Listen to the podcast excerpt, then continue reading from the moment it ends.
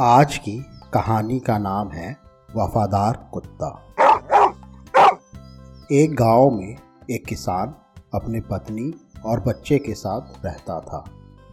उसने एक कुत्ता पाल रखा था, जिसका नाम था सुल्तान। वह कुत्ता बूढ़ा हो चुका था, उसके दांत भी टूट गए थे।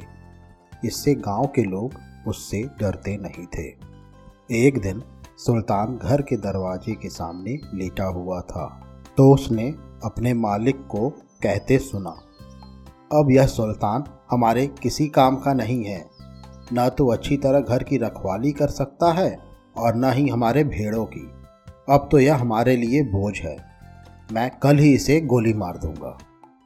उसकी पत्नी को अपने कुत्ते से बहुत प्यार था। वह कुत्ते को नहीं मारना चाहती थी। इसलिए वह अपने पति से बोली, इस सुल्तान ने इतने वर्षों तक हमारे घरों और खेतों की रक्षा की है। क्या हम इसे इसकी सेवा का यही इनाम देंगे? ईश्वर ने हमें सब कुछ दिया है। हम इसे दो वक्त की रोटी तो दे ही सकते हैं। पर किसान अपनी पत्नी की बात से सहमत नहीं था। वह सुल्तान की जगह एक नया कुत्ता लाना चाहता था। इसलिए वह सुल्तान से पीछा छुड़ाना चाहता था। वह बोला, तू मूर्ख है। इस कुत्ते से अच्छी तरह घर की और खेतों की रखवाली नहीं होती। अब यह हमारे किसी काम का नहीं है। जब यह किसी काम का नहीं तो हम इसे बेकार पालने से क्या लाभ? अगर इसने इतने साल हमारे सेवा की है तो हमने भी इसे भरपूर भोजन और मांस इत्यादि देकर इसे प्यार से पाला है। पर अब मैं इसे और नहीं पालना चाहता। कुत्ते ने अपने मालिक और मालकिन की बातें सुनी। अब उसे लगा कि कल तक उसका मालिक उसे ज़रूर गोली मार देगा। अतः वह वहाँ से भागकर अपने दोस्त भालू के पास गया, जो पास के जंगल में रहता था। उसने उसे अपने मालिक की बात बताई और अपने भाग्य को कोसने लगा। तब उसका मित्र बोला, दोस्त, घबराओ मत। इस मुसीबत में मैं तेरी सहायता ज़रूर करूँगा। मेरे दिमाग में एक आइडिया है। अगर तू उस पर अमल करेगा तो तेरी ज़िंदगी बच सकती है। उसने सुल्तान को अपना आइडिया बताया। सुबह किसान अपने पत्नी और छोटे बच्चे के साथ खेतों में जाएगा, क्योंकि उसके छोटे बच्चे की देखभाल करने वाला उसके घर में कोई नहीं है। खेतों में काम करते समय वह अपने बच्चे को वहीं घास फूस पर लेटा देगा। उस समय तू उस बच्चे की रखवाली करने बैठ जाना। जब मैं इस बच्चे को उठाने आऊँगा, तब तू भौंक भौंक कर और मुझसे लड़कर मुझे वहाँ से भगा देना। मैं बच्चे को वहीं छोड़कर जंगल की ओर भाग जाऊँगा। इससे तेरा मालिक खुश हो जाएगा और तुझे गोली नहीं मारेगा। उसे लगेगा कि तू अभी भी उसके परिवार की रक्षा कर सकता है। सुल्तान को उसकी यह योजना बहुत पसंद आई। अगले सुबह जब किसान अपने पत्नी और बच्चे के साथ खेतों के लिए चला तो उनका सुल्तान भी उनके साथ हो लिया। खेतों में पहुंचकर किसान की पत्नी ने अपने बच्चे को पुआल का बिस्तर बनाकर उस पर कपड़ा बिछाकर लेटा दिया। सुल्तान भी उस बच्चे के पास कुछ दूर पर बैठकर भालू के आने की प्रतीक्षा करने लगा। थोड़ी देर बाद भालू चुपके से आया और बच्चे को उठाकर चल दिया। सुल्तान भौंकता भौंकता उस भालू के पीछे दौड़ा। तब भालू बच्चे को वहीं छोड़कर भाग गया। जब किसान और उसकी पत्नी ने सुल्तान का भौंकना सुना और बच्चे को उठाकर ले जाते हुए भालू को देखा तो दोनों डर गए और ज़ोर ज़ोर से चिल्लाते हुए भालू की ओर दौड़े।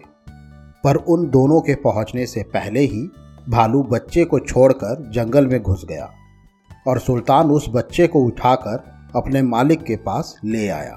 किसान, बच्चे को ठीक ठाक देखकर बहुत खुश हुआ और सुल्तान को बहुत प्यार किया।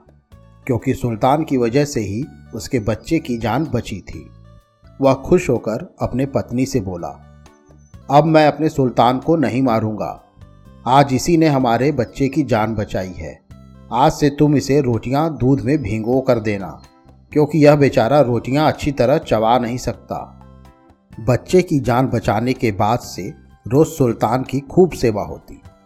अब किसान ने कभी भी उसे गोली मारने की बात नहीं की। सुल्तान की ज़िंदगी आराम से गुजरने लगी। एक दिन सुल्तान रात के समय घर के आगे बैठा और घर की रखवाली कर रहा था। तभी उसका दोस्त भालू उसके पास पहुँचा और बोला, मेरे मित्र, आजकल कई दिनों से मुझे कोई अच्छा शिकार नहीं हाथ लगा है। क्या मैं तुम्हारे मालिक की एक तगड़ी सी भेड़ को उठाकर ले जाऊँ? मैंने मुसीबत में तुम्हारी सहायता की थी। अब मेरी मुसीबत में तुम सहायता करो। सुल्तान बोला, यह नहीं हो सकता। तुम मेरे सामने मेरे मालिक की भेड़ उठाकर नहीं ले जा सकते। मैं अपने मालिक का नुकसान नहीं होने दूँगा। भालू ने सोचा कि सुल्तान उससे ऐसे ही कह रहा है। उसने सुल्तान की बात पर कोई ध्यान नहीं दिया। उस रात तो वह चुपचाप वहाँ से चला गया। पर अगली रात वह जैसे ही भेड़ों के नज़दीक पहुँचा सुल्तान ने ज़ोर ज़ोर से भौंकना शुरू कर दिया। सुल्तान का भौंकना सुनकर किसान और उसकी पत्नी बाहर आए। तो भालू को अपनी जान बचाकर वहाँ से भागना पड़ा। भालू को सुल्तान के ऊपर बहुत गुस्सा आया। उसने सोचा कि सुल्तान ने उसके साथ धोखा किया है। अब सुल्तान से इसका बदला लेना ही पड़ेगा। क्योंकि जब तक सुल्तान ज़िंदा रहेगा, वह किसान की भेड़ों को नहीं चुराने देगा। कुछ दिनों बाद भालू अपने साथ एक और भालू को लेकर एक अंधेरी रात में किसान के घर पहुँचा। सुल्तान ने जब भालू के आने की आहट सुनी तो भौंकना शुरू कर दिया। पर जब तक उसका मालिक उसका भौंकना सुनकर बाहर निकलता, तब तक दोनों भालुओं ने मिलकर सुल्तान को मार डाला। इस प्रकार वफादार सुल्तान ने अपनी जान दे दी, पर अपने मालिक का नुकसान नहीं दिया यह कहानी ग्रीम्स फेरी टेल में से ली गई है। मुझे उम्मीद है आपको ये कहानी पसंद आई होगी। ऐसी ही और कहानी सुनने के लिए हमारे चैनल को लाइक और सब्सक्राइब करें। इस कहानी को ज़्यादा से ज़्यादा शेयर करें।